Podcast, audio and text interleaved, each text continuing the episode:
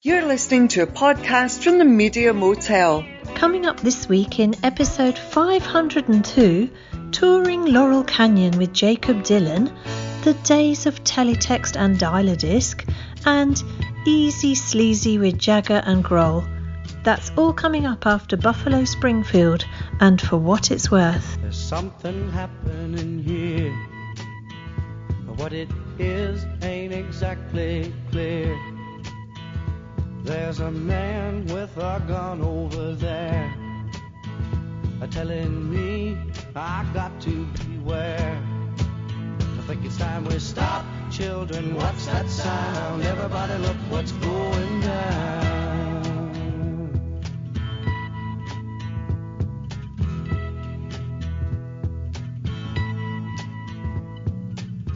There's battle lines being drawn.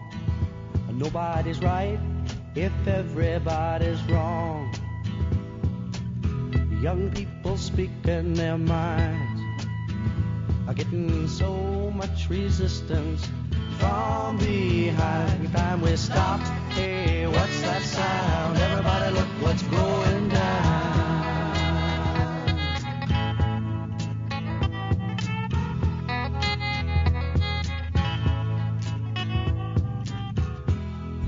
a field day for the heat. A thousand people in the street singing songs and a carrying signs. Mostly say hooray for our side. It's time we stop. Hey, what's that sound? Everybody look what's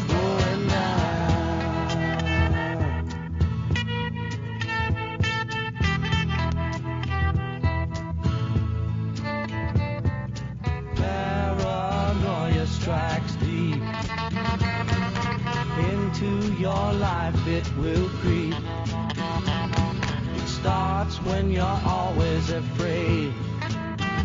Step out of line, the man come and take you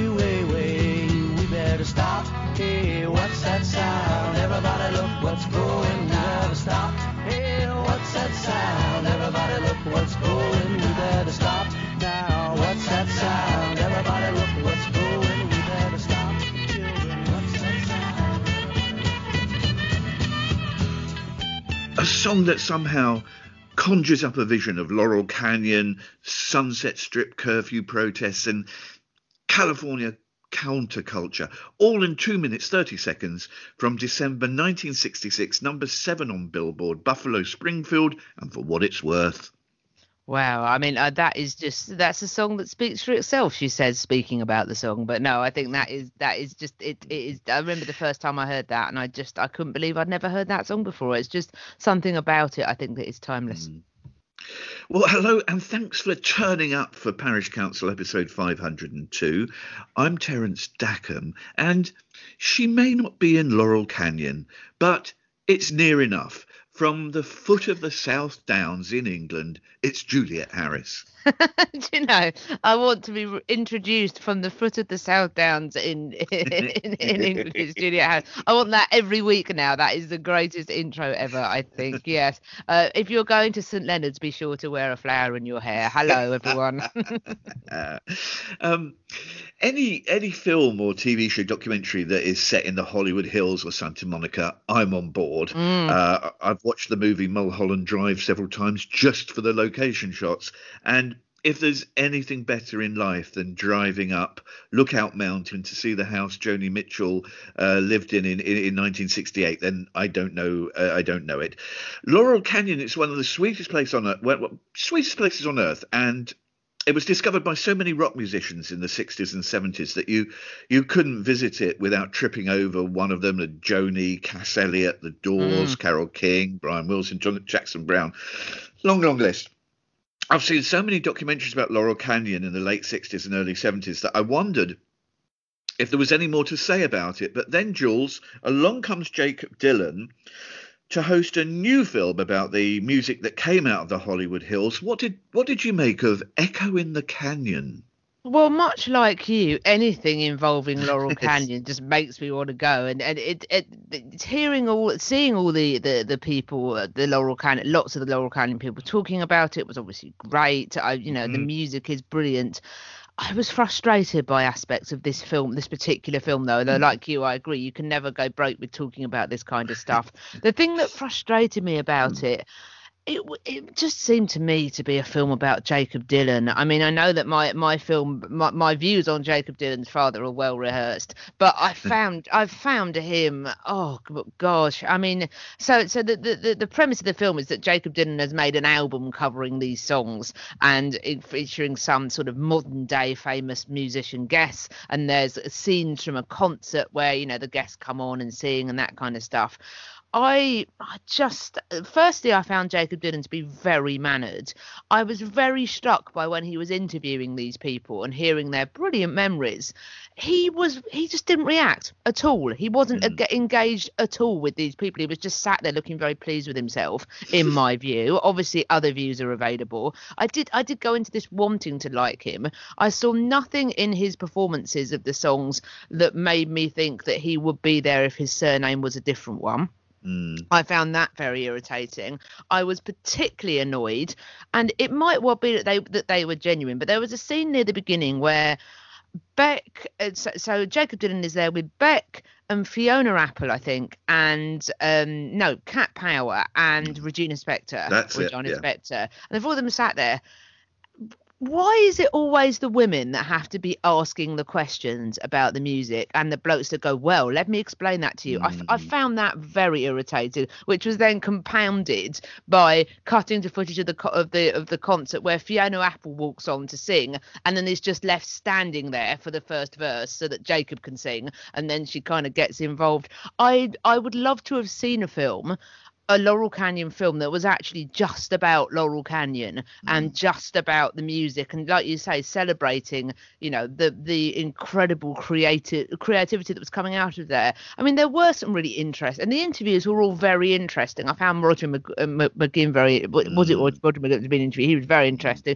Even Clapton didn't come across as a complete wang. I mean it was they, were- they were quite interesting in how they were sort of talking to people and they had a lot of people talking to them as well. David Crosby was like he always was, wasn't he? When he said it was actually me that thought of that. Yes, David, I thought it might have been, but um, it was it was it was interesting. The sort of the links to the Beatles were were that was that was I thought that, and the fact that Ringo then pops up, and for all the we've talked on this podcast before about Ringo's slightly vexatious views nowadays, he's not lost his accent, has he? He hasn't done that whole LA thing. He's still Scouse, which I was rather delighted by. It's a point in his favour for me, but um. I I- yeah, I I just found the I found the conceit of you know it all being about Jakob and Jakob's kind of manneredness. He didn't, you know, it was like, uh, you know, I, I just got the impression when he was interviewed, they were just they were sort of there for Jakob, really, just you know, so that Jakob could be making this film. He I didn't get the impression he was particularly interested or engaged. He seemed very cool and very mannered, and I found that frustrating. So I loved some of the footage on this. It was lovely to hear from the interviewees. I would have liked the film to have been made by someone else, please. Yeah, you see, um, now that you're mentioning this, I'm beginning to sort of reevaluate and think I Oh, overlooked I- these I'm sorry if I've ruined it. I'm quite sorry if I've ruined it for you. I feel really bad now. No, no, I, I, I can sort of see these flaws now because I, I kind of adore, I adored every minute of Echo in the Canyon, and Mm, I didn't know too much about Jakob Dylan, but I did, I found him quite charming and um, Mm-hmm. a reasonable host and um, you know a good band leader. But now you're saying that now you're ringing those bells because he he did rather lead everything, and when the women guests came on to sing, uh, he did sort of rather sort of nod and say, "Well, your turn now," kind of thing. But but there was so much to love in this documentary. I mean, I think Mm. I, the the shots of um, of Jakob Dylan driving an old automobile along Sunset, Sunset Strip to the, Mm.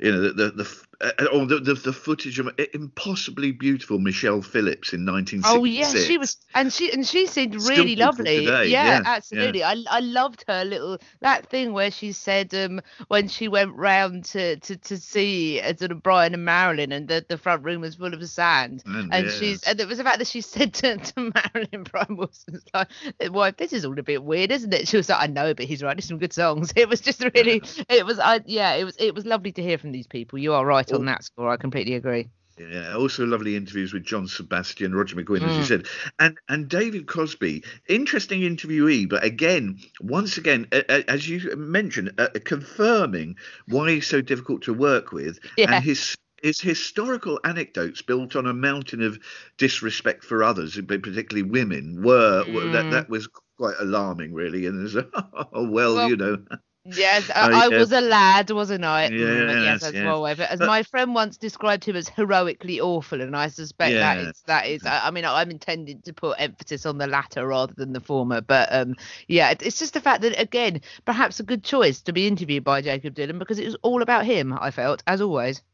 Well, I think you see because of his um, connections, and he has had a successful music career with. Uh, is it the Wallflowers? Was his yeah, band, wasn't it? I'm, I'm Um, not He knows all these people. It's Yeah, it's he does, um, I suppose. It's a bit like uh, Clare Balding um, interviewing the, the Royals. You know, they they they've known each other since childhood. So But she, um, but she I thought that expresses an interest in them though, whereas I I didn't get the oh my my my my nadir of Jakob Jakob Hmm. Dylan's moment was early on when he was uh, when he was interviewing someone he's and the, uh, whoever it was interviews he said oh so Dylan came out and uh, Jakob Dylan says hmm you're gonna have to clarify mate no one is confusing you for your dad I'm sorry they're not yeah, yeah. I rather like the switching between the archive footage and that band Hmm. led by Jakob Dylan because we, we only got snatches of it at the um, Orpheum Theatre, as you said, covering and interpreting the classic songs. But there, oh, oh yeah, there was one real high point. There's Jakob and his band tinkering around in the studio, and then. Brian Wilson walks in to play with, Yes. with the band, and I he was know. very open and um, articulate and, and chatty quite telling as well, and rather rather sad that um, Crosby, Stills, and Nash all have to be interviewed separate separately Yeah, with yeah. many miles and much time between them these Yeah, days. absolutely. They're they're not in the same place, literally and metaphorically, are they? And that is that is sad, really. I Stephen Stills was a little bit more all over the place than I'd expected him to be, but yeah, it was it was it was yeah, like you say, it is a shame that that so much has passed between them that they they can't they can't uh, go back. It would seem. Exactly. Well, I can never have enough of Los Angeles in 1967, and so this movie was a big win for me. Echo in the Canyon is available on various streaming services, including Amazon and Netflix. Which one depends on which country you're located in. Yes, very, well summarised, Terence. Thank you. Coming right up, the contrast between today's information packed life and the days of teletext, Dial-A-Disc, and the vidi printer. Um, that's right after the internet.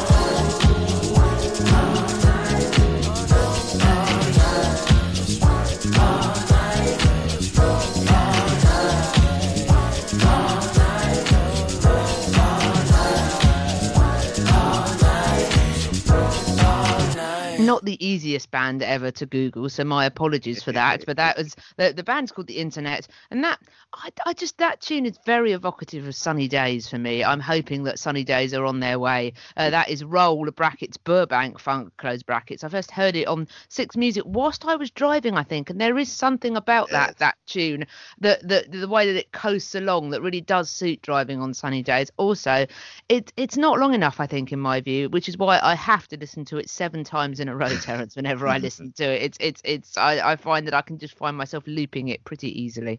I so agree about the driving aspect of it. I love the bass runs on that. It's like a runaway Mm. train. It Uh, is absolutely is. Along. Um, I can remember back in the 1970s when the football results were announced on the radio or television on a Saturday afternoon. If one game kicked off a little bit late, uh, Mm. due to unseen circumstances, a failure of the floodlights, or I don't know, the team bus stuck in traffic or something. Yes. The only way that my father could find out the missing scores, possibly to check if he'd won the pools, which he didn't uh, ever, was to walk about a mile to the newspaper vendor uh, in in the town, and to buy the late late evening edition of the evening news um, newspaper, and it would have a little stop press column on the back page where at the very last minute, minute they typed in the late late football results. That's amazing. I can just imagine someone running way. down some Yes. stairs. That's Yeah. When, when I started working in the media and had a friend who worked on the sports desk at the Daily Mirror, who I could telephone to get any sports results, Mm. uh, my father was absolutely overjoyed. He didn't have to go trotting into the town centre. Um, the, the football results were read out at five o'clock on a Saturday evening, and this was a time when lots of football fans would be streaming out of football grounds. And in the 1970s, it was still very rare for people to have portable radios, and if anyone had one tuned to Mm. the football results on uh, Sports Report, dozens and dozens of people would walk along.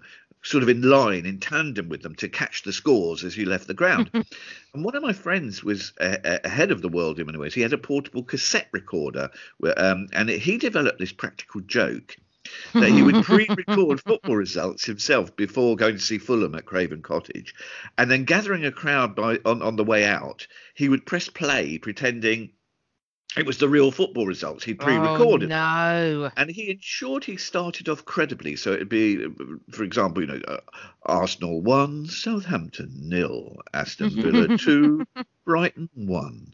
But then he'd throw in something like Liverpool nil, Burnley seven.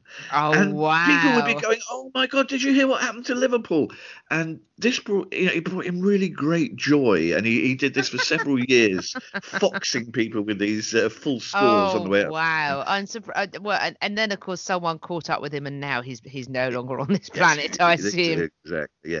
Uh, um, George, do you have any any memories of pre-internet information foraging? I do, yes, and this is very much of its time. I remember um, the first time that any any of my family had ever been on a my immediate family had ever been on a plane was when I went on a school trip to Italy in 19 uh, I think it was no, well, it was definitely 1998 and I know this because we we flew out and uh, from Luton airport I know it was all very budget back then. It was the the airline was I believe called Debonair and it was one of the first budget airlines that had a that had a purple pink teddy bear waving as its mascot. Really ought to have been a sort of man in top hat and tails, oughtn't to it? Really, I, I felt their branding was very poor. But um, yes, we we there was a telephone cascade system in place amongst the parents. This was a no one had mobile phones. No, I no. think we knew someone who lived next door to someone whose dad had a pager, but apart from that, it was really not not you know stuff like wasn't very widespread. And I remember this week we came home on on well this will become relevant. We arrived home on Good Friday.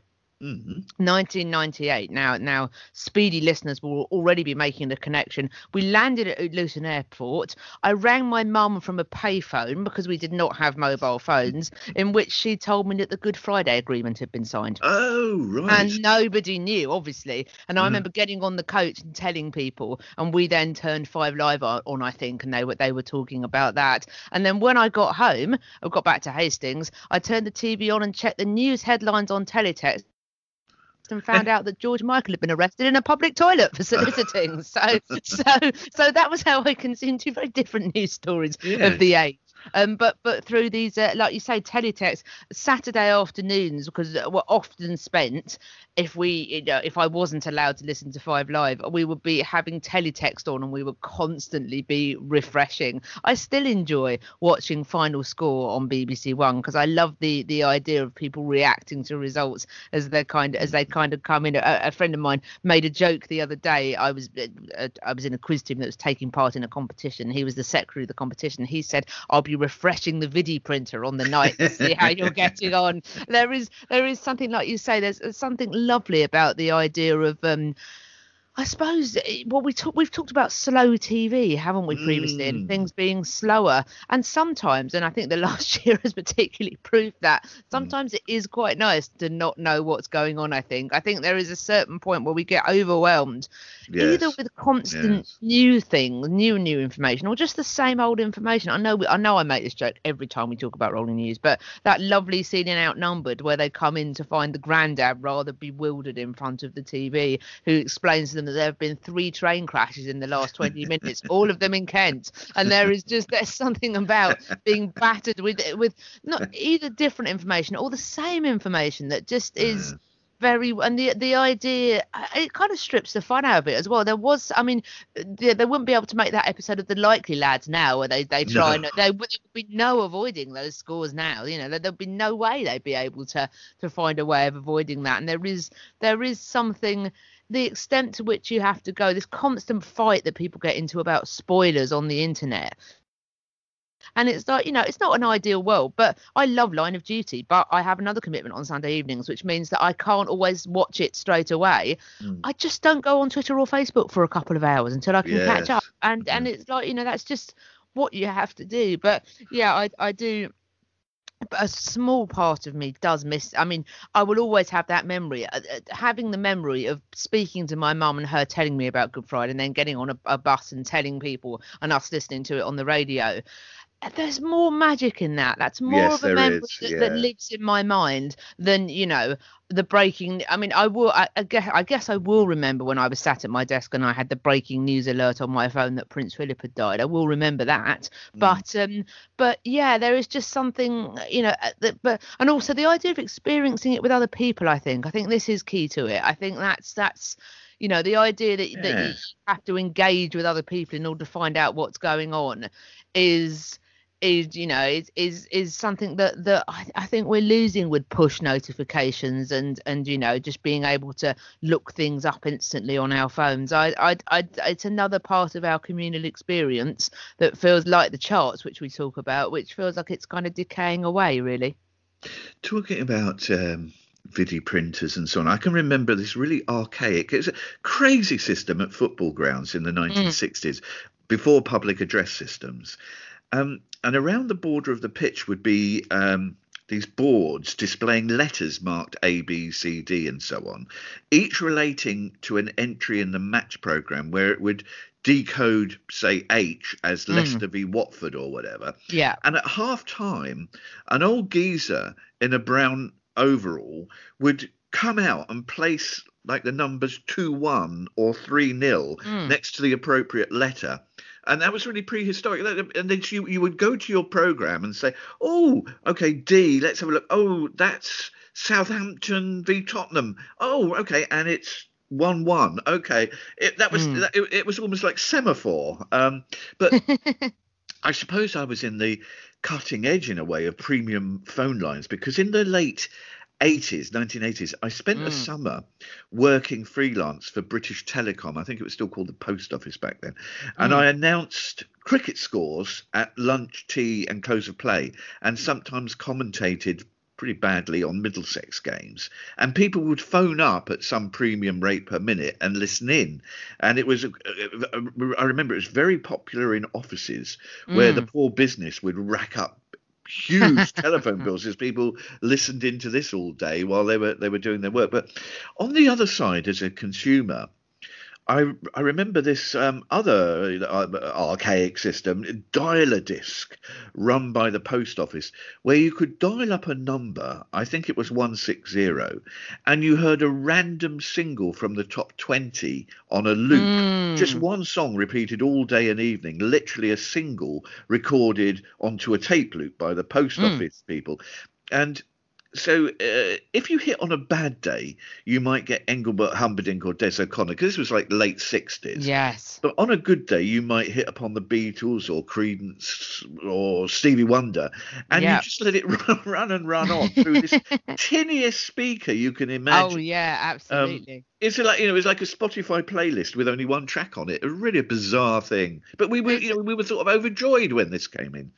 My, it's funny you should say that. It was still going, I think, in the it would have been still going in the late 80s early 90s mm-hmm. because i remember it will this will always remind me of my my friend now. Whenever he used to my friend michael whenever he used to come and see me dj every time i would play dub be good to me by beats international he would tell me excitedly that he used to ring up and listen to this on Dial-A-Disc and he would very much hope that that would be the tune that would come through. And he said if it was that he would he would sit there for you know an hour or two listening listening to listening to, to that on Dial-A-Disc and every time i hear that record now i always think of my friend michael wincott listening to it on Dial-A-Disc and i think that is that is again such a such a powerful the and also the the antithesis of what we have now. The Yes, idea that you really would pay money and have no choice over Yeah. what you listen to. It was it, it it's not like like sort of now and, and and I- actually I do remember when iTunes first came in being absolutely astonished that I could pay 79p for any song I Anything, wanted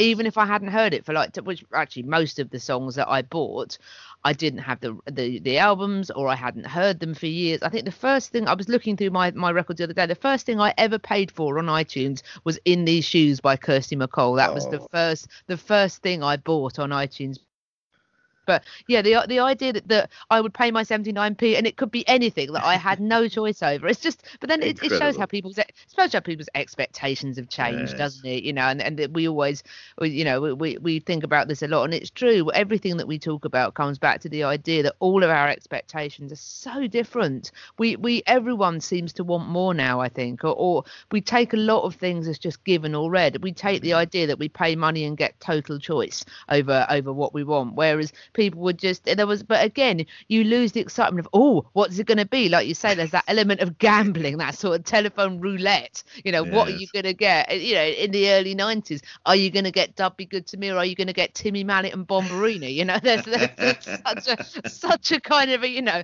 a risk taking element to it isn't there really It's you know I, tombola. Exactly. I kind of miss. I, a part of me sort of loves, uh, even though I find it really strange. I also slightly love it as a concept. And actually, when when when I used to, I mean, I might do one day when we were allowed to, but when I used to DJ. Pe- certain people would get really into it, and they, there was one particular guy that used to bound over to me towards the end of each song, and go, "What's next?" And I go, "You've got to wait," and then and then I play the next song, and he just used to find it really hard not know. And I said to him, "Do you use iTunes a lot?" And he went, "Yeah, I do." And I went, "Yeah, so you're used to knowing Yeah. exactly what's coming next." So, so yeah, I part of me, I don't want to be one of those. Oh, everything was better in the olden days. and people are so no, selfish and grasping now. But part of me does think maybe we've slightly, as weird as it is, maybe we've slightly lost something by losing services like Disc. The idea that you know that you experience something new i suppose really or just just a complete risk is is you know part maybe i'm romanticizing it but part of me would go and ring Dial-A-Disc now if i could yes, it would be quite sweet to, to sort of give that a ring, wouldn't it? Uh, if it one six Exactly, but when but when when would the when would the records be from? Would they be now's records? When are we Oh, no, cutting I off don't know. disc? I don't know. I'm not sure when I want to cut Dial-A-Disc off. 2010. I don't know anything about anything off 2010, so let's call it that. Coming next, it's Mick Jagger and Dave Grohl with a new single all about the pandemic. I know. I can't wait. Can you? what could possibly go wrong? That's right after Foo Fighters.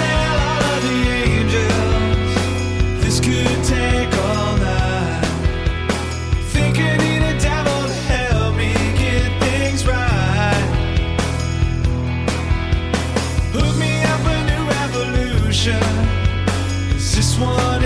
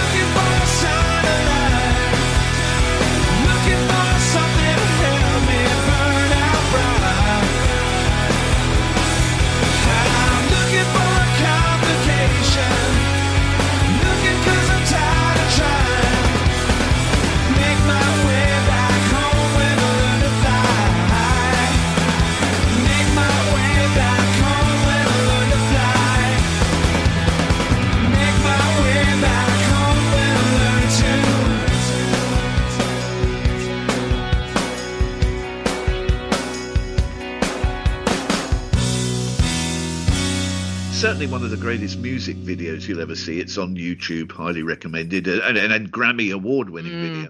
One of the five singles taken from the album There Is Nothing Left to Lose. This one, number 19 in the States, number 21 in the UK, from 1999 Foo Fighters and Learn to Fly. That's just proper brilliant drive again it's radio rock for driving along to isn't it really i just i i love that it's it's proper it's proper aor i never know what's aor and what's mor but anyway i think that is that is proper sort of radio friendly kind of goodness i think i uh, i i, I that that Foo Fighters album with all the singles off it is is just terrific. I, I'm I've been less interested in them in the last few years, but the early Foo Fighters albums are, are great. I think.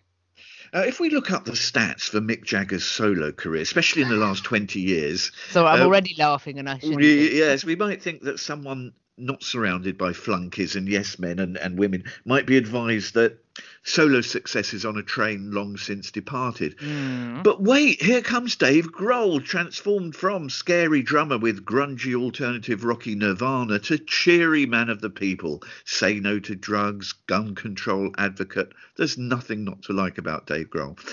So maybe, just maybe, if Mick Jagger decides to write and record a single about life during the pandemic, maybe Dave Grohl can jump aboard and create something special. Let, let's hear a 30 second clip.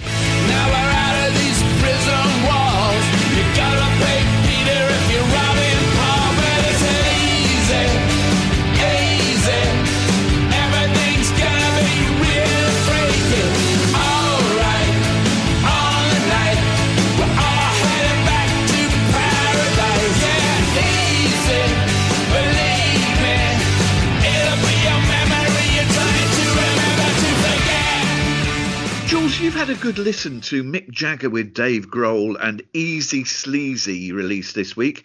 Is it is it on its way to the top of your charts? Well, I think, uh, like many of these pandemic era veteran rock star tunes, you can sum it up, I think, best with um with, with a, a phrase from Dad's Army, particularly Sergeant Wilson. I say, sir, sir, are you sure that's terribly wise? And I think you can you can use this now. Interestingly, I have a slight, I know, um, you know, but having said this, you say what's not to like about Dave Grohl. Uh, Dave Grohl is, of course, as we all know, the nicest man in rock. Yes, this is his so. title. This is it. This is his thing. Lots of his views seem to be very sound.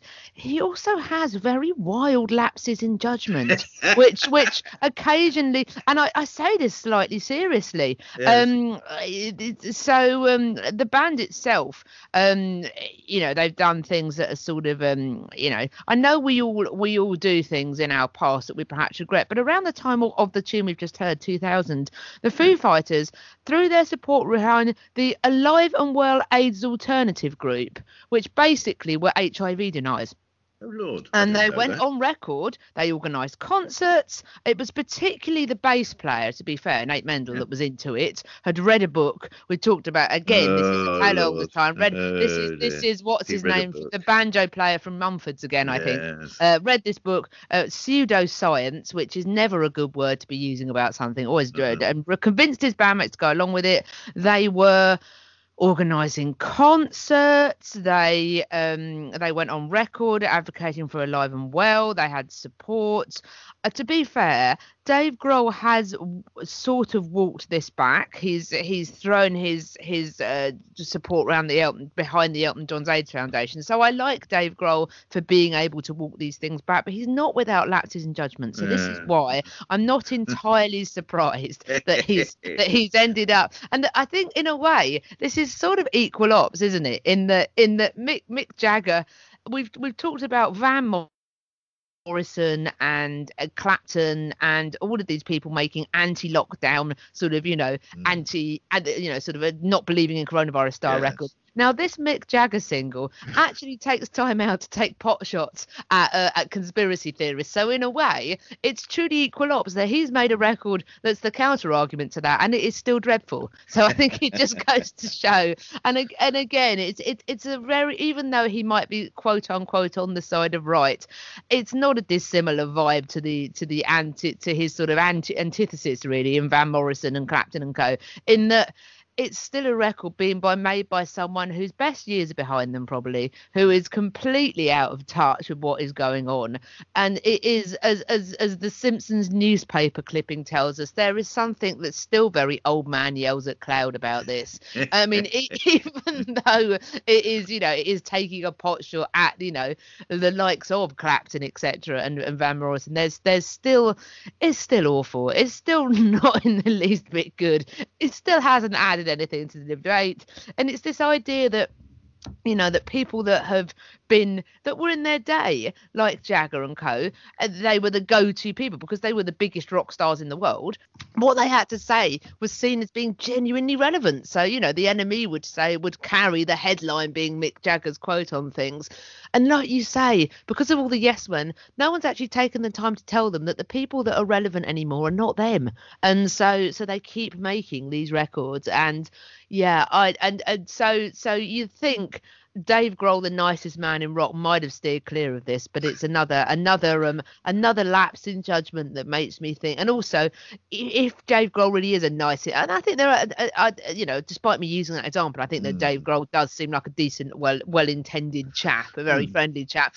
He doesn't strike me as someone that would say to Mick Jagger, no, Mick, I don't think that's any good. I think that I think that Dave Grohl's like, yeah, man, this is great. Let's do it at Sound City, you know. And and you know, sometimes puppyish enthusiasm can have its limits in terms of, of whether or not it produces great art. And I think we've very much hit those limits here. Um, in passing, I have a horrible idea that there are thousands and thousands of pop musicians aching to release their pandemic concept albums, and I mean, equal it, numbers of authors bashing away at their virus-based oh, novels. I mean, beg you them all to the, stop. the art that is going to be produced by yeah. this is is well, I, I think it's interesting you make the point about the, the novels and stuff, and they were talking about this on um on the Fortunately podcast. I can't remember who they were talking to. I can't remember if it was it was Sebastian Faulks or it might have been Robert Harris, one of those those those authors, and they made the point between them all that actually, if you want to produce a genuinely good piece of art about this, a novel or, or an album about this this time, uh, the time to do that is not now. The time is five to ten years time yes. when we've got some distance on it. I think, which means we're going to have to wade through an awful lot of tosh in the meantime. This Jagger single is just simply awful. It, it reminds me of um, grammar school sixth form bands in 1977 trying to swap their so home true, counties so accents true. for yeah like for the Sex Pistols sneer. Um, I mean, his like, his Mockney is something else, oh, isn't it? Oh man, it, it's like an old man pretending he's in the Roxy with Sid Vicious 45 years ago. Um, it truly it's, it's an atrocious record. I suppose if Mick Jagger wants to waste his time on rubbish like this, it's up to him. But I wish he would keep it to himself. I, I wonder why, if he thought this was worthwhile why he didn't record it with the Stones. And I wondered, did Ronnie and Keith hear it and then turn their phones off and leave the country? Um, well, like that, well it say, turns out they're not yes men, are they? They, no, they, exactly. are the people well, that can still say no to Mick Jagger and go, no, Mick, I'm not doing this. It's probably it's, the only ones rubbish. left in the world. Yeah. Right. and like you say, I suspect Dave Grohl became entranced with the idea and now can tick worked with Mick Jagger yes. his bucket yes, list. Yes, that's absolutely it, isn't it? How it is a terrible record. Shooting the vaccine, Bill Gates is in my bloodstream. It's mind control. The earth is flat and cold. And it's all sneered out like Kenneth Williams impersonating Johnny Rotten. Yeah. Once again, yeah, our often noted adage nobody to put the brakes on and call this out for what it is. It's, it's just absolutely useless, vapid, empty overview of nonsense. It, it is, and we'll have two more from them later on. Yeah. Um, thanks very. Oh yeah, thanks very much for listening to Jukebox Jury. Um, yeah, indeed. Thanks very much for listening to us hating everything as yes. always. The um, positivity kick it lasted a long time, didn't it? But we're back to normal service. Jules, um, you'll be featuring Eazy Sleazy on your radio show now, no doubt. Well, it's what the people seem to want, Terence. Um, that that's me, the nicest woman in internet radio. Um, yeah, I, I will be doing a show, probably not featuring. I'm sorry to disappoint you all, but probably not featuring Eazy Sleazy. I, I, I'm not convinced that will make the cut, but yeah, I'll be doing uh, the 48th edition of my Smooth Sailing show, which I can't quite believe. Um, from 7 to 9 p.m. Uh, we're recording this on Sunday morning, so for me it's this evening. Um, so if you want to listen live, it's 7 to 9 p.m. on Sunday evenings um, on Mixlr.com mixlr.com. So mixlr.com slash Juliet hyphen Harris, or just go to mixlr.com and search for my name. Um, but if you ever miss out and you do want to, uh, well, I say miss out, that's my view. It might not be your view, but if you ever want to catch up, then, uh, and uh, or you hear this and think, oh, it's too late now, it's never too late because you can go to Showreel, which is on on my page. It's underneath the graphic, and that's and I upload all of the shows afterwards, so you can always catch up on old shows there. To play us out, Jules, a band that popped up to release one well-regarded album, Hmm. and then they, they they popped off again. Yeah, very strange this. So so the band is Life Without Buildings, who were very much a, a cult offering in the late 90s early, early noughties like you say and uh, Uh, the, so the, the album they released took on very much cult status and I think it was deleted quite quickly and it was very difficult to get hold of. I had a hooky tape copy that a friend of mine that I used to sit on the bus with to go to sixth form college made me, I think, if I remember correctly, and that, and I wore that out. I thought it was brilliant, and I wore it out, and I, just just a fantastic record. Weirdly, they popped up to release a live album that they recorded in Australia in 2007. Uh, That was released in 2007, but again, I think it had been recorded some years beforehand, and then the the album that this is taken from, Any Other City, was re-released on vinyl in 2014. I'd say unexpectedly, and they're about to re-release it again, I think, because again it sold out because they Yeah. deleted it. The version I've got that I bought in 2014. The expression ring wear applies to the sleeve. I think it is. It is bashed up. I've just played it and played it and played it. It's. It's. They, they, I seem doomed to end up wrecking my copies of these of these albums just by just by overuse. Really, uh, the the lead singer, I say singer, she does a lot of spoken word. Uh, Sue Tompkins. She um she went on to be a conceptual artist. She was nominated for the Beck Prize, I think, amongst other things. A very interesting um interesting um uh, band i think. Just doing something that we talked about dry cleaning a couple of weeks ago and you you you picked that excellent track Terence that i really enjoyed. And that's what made me think of this band really. I i, I they, they, this is the only comparison i can kind of make Yes. In my mind this sort of uh, slightly spoken word driven kind of sort of post rock type thing. And I love it. I think this is great. And I th- every track on this album I think is a winner. But I, there's something about the the this is urgent and yet quite cool at the same time. And I, I really like it. This is Life Without Buildings in 14 days